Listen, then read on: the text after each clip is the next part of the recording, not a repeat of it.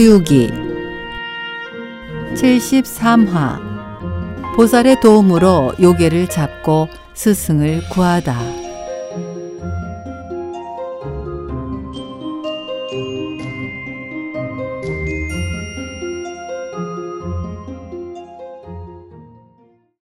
지난 시간 보살을 만나 도움을 청한 오공은 요괴가 있는 동굴에 도착하였습니다.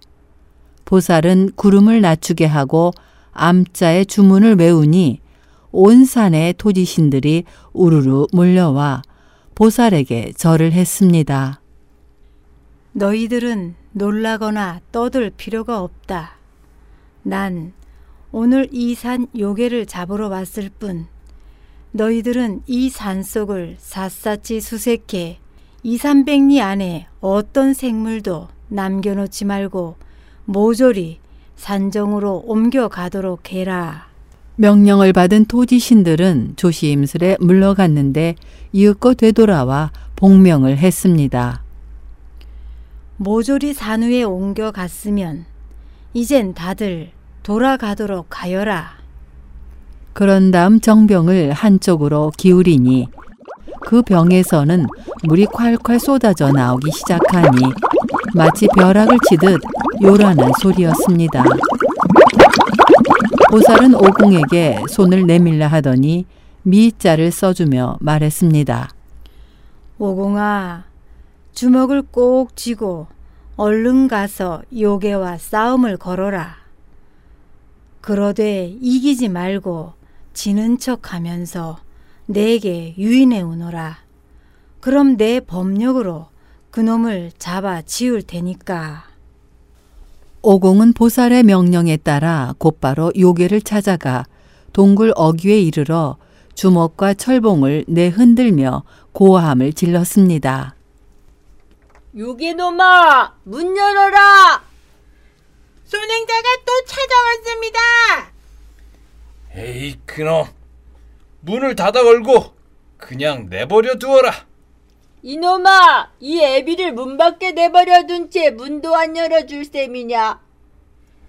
대왕님, 대왕님. 손행자님이 계속 대왕님에게 욕설을 퍼붓고 있습니다. 에이 그냥 내버려 두라니까. 두 번이나 소리를 질러도 상대를 하지 않는데 부하가 치민 오공은 철봉으로 문을 쳐서 큼직한 구멍을 하나 뚫어 놓았습니다. 문까지 부셔버린 오공에게 화가 난 마왕은 밖으로 뛰쳐나와 긴 창을 비껴들고 호통을 쳤습니다. 어이 놈이 정말로 무례하기 짝이 없구나. 내 목숨만은 살려두었거늘 무엇이 부족해 날 찾아와 성가시게 구는 게냐? 내 널 무슨 죄로 다스려야 할지 모르겠구나. 화가 치민 마왕은 창을 들어 오공의 가슴을 향해 내지르고 오공은 철봉을 들어 막았습니다. 그렇게 몇 탑을 쌓은 오공은 도망을 치곤 했습니다.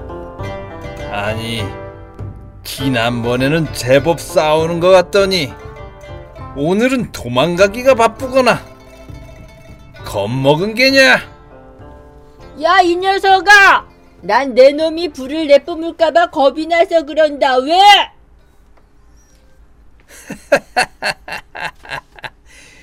그러면 불은 내뿜지 않을 테니 어디 덤벼보아라. 오공의 계책인 줄 모르는 요괴는 창을 휘두르며 오공을 뒤쫓고 오공은 철봉을 끌면서 주먹을 폈습니다. 잠시 후 그들 앞에 보살의 모습이 나타났습니다. 요괴놈아! 내 너에게 항복하마! 이만하고 날 용서해 주는 게 어떠냐? 넌 이미 남해에 가는 보살님이 계시는 곳까지 왔는데 어째서 아직도 돌아갈 생각을 않는 게냐? 오공이 몸을 날려 보살의 신령스러운 빛발 속에 숨자 요괴는 오공의 그림자를 읽고 말았습니다. 내가 손행자가 청해온 원군이냐? 아니, 왜 대답을 않는 게냐?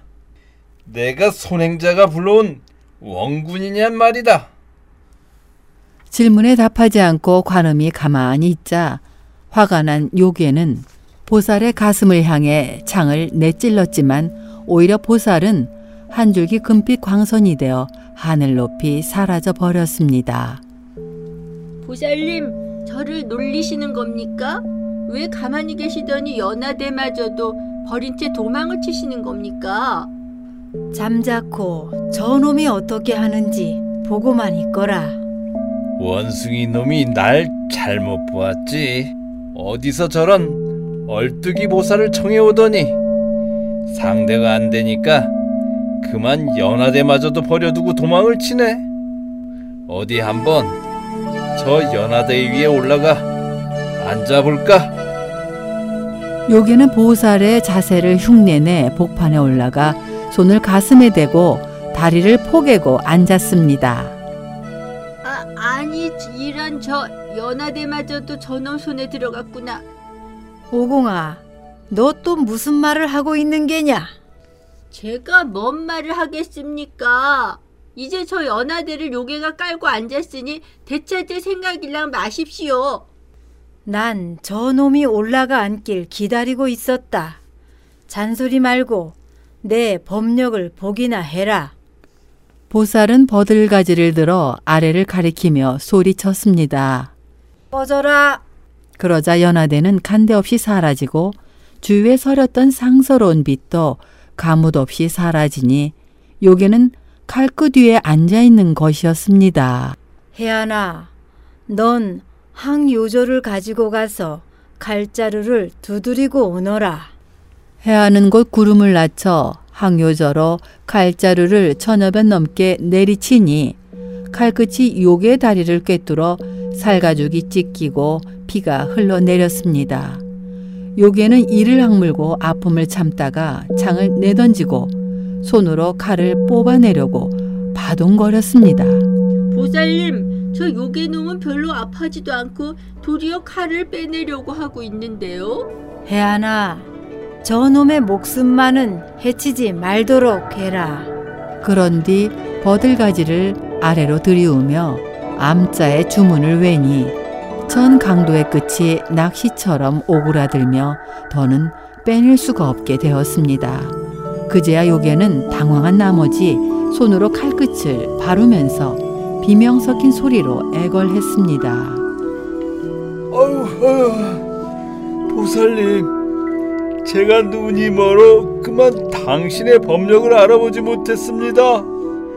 부디 자비심을 베풀어 목숨만은 살려주십시오. 앞으로 다시는 나쁜 짓을 하지 않고 불문의 기위에 수행을 하겠습니다. 보살은 요괴가 수그러들자 오공과 해안 그리고 흰 앵무새를 앞세우고 요괴 앞으로 내려왔습니다. 넌 나의 가르침을 받겠느냐?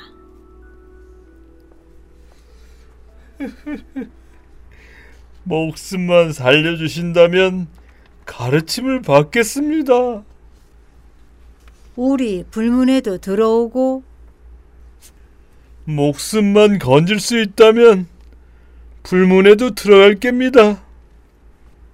그렇다면 내 너에게 마정수계를 해주마. 보살은 소매 안에서 금으로 된 백호칼을 꺼내 요괴 곁으로 다가와 머리를 깎아 주었습니다. 그런데 전부 깎아버리는 게 아니라 세 줌쯤 남겨 어린애 모양으로 동그랗게 따 올리는 것이 아니겠어요? 너 이 요괴 놈아 꼴 보기 좋게 되었구나. 사내인지 계집인지 통 분간할 수 없게 됐구나. 내가 이왕 내 가르침을 받는 한 나도 널 홀대하지 않을 것이다. 이제부터 내 너를 선제 동자라 부르고 싶은데 어떠냐? 요괴는 연신 목숨만 살려달라 빌며 고개를 끄덕였습니다. 보살은 연화대를 가리키며 꺼져라 하고 외쳤습니다. 그러자 천강도는 모조리 땅에 떨어지고 동자는 몸에 상처 하나 나 있지 않았습니다. 혜안아, 넌이 칼들을 천궁에 가져가 부왕께 돌려드려라. 그런 뒤 마중하러 오지 말고 보타함으로 돌아가 여러 제천들과 함께 기다리고 있도록 하여라. 이런 와중에도 동자는 야성이 채 가셔지지 않았습니다. 아픈 곳도 하나 없고 단지 아이처럼 머리가 따져 있을 뿐 순간 동자는 보살을 향해 긴 창을 휘둘러 댔습니다. 너 같은 보살에게 무슨 진짜 법력이 있어? 나를 항복시킬 수 있었겠느냐? 알고 보니 이런 속임수를 썼던 게로군. 가르침이고 뭐고 다 집어치우고 이 장맛이나 보아라.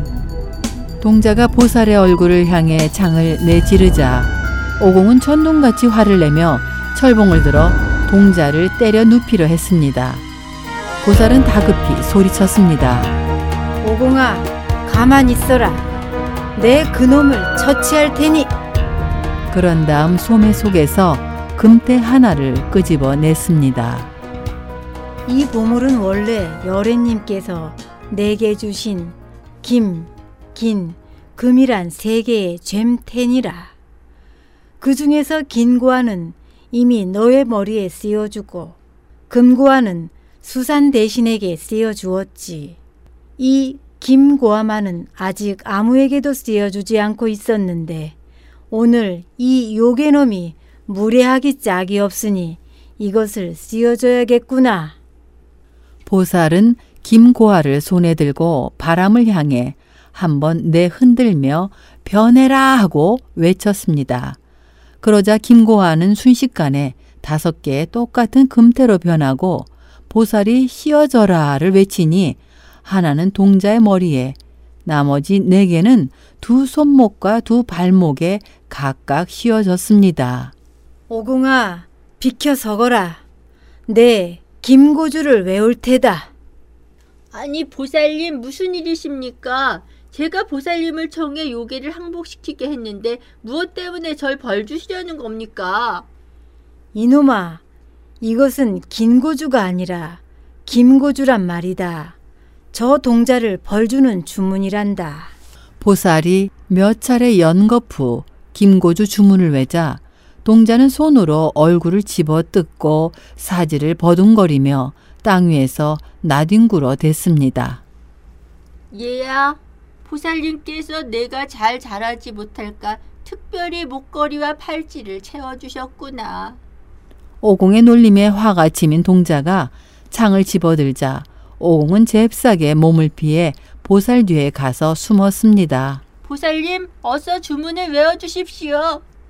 보살은 급히 버들가지에 감노수를 찍어 동자를 향해 짓부리며 나지기 소리쳤습니다. 합쳐져라. 그러자 동자는 창을 떨어뜨리고 두 손을 앞가슴에 모두어 붙인 채 더는 떼지 못했습니다.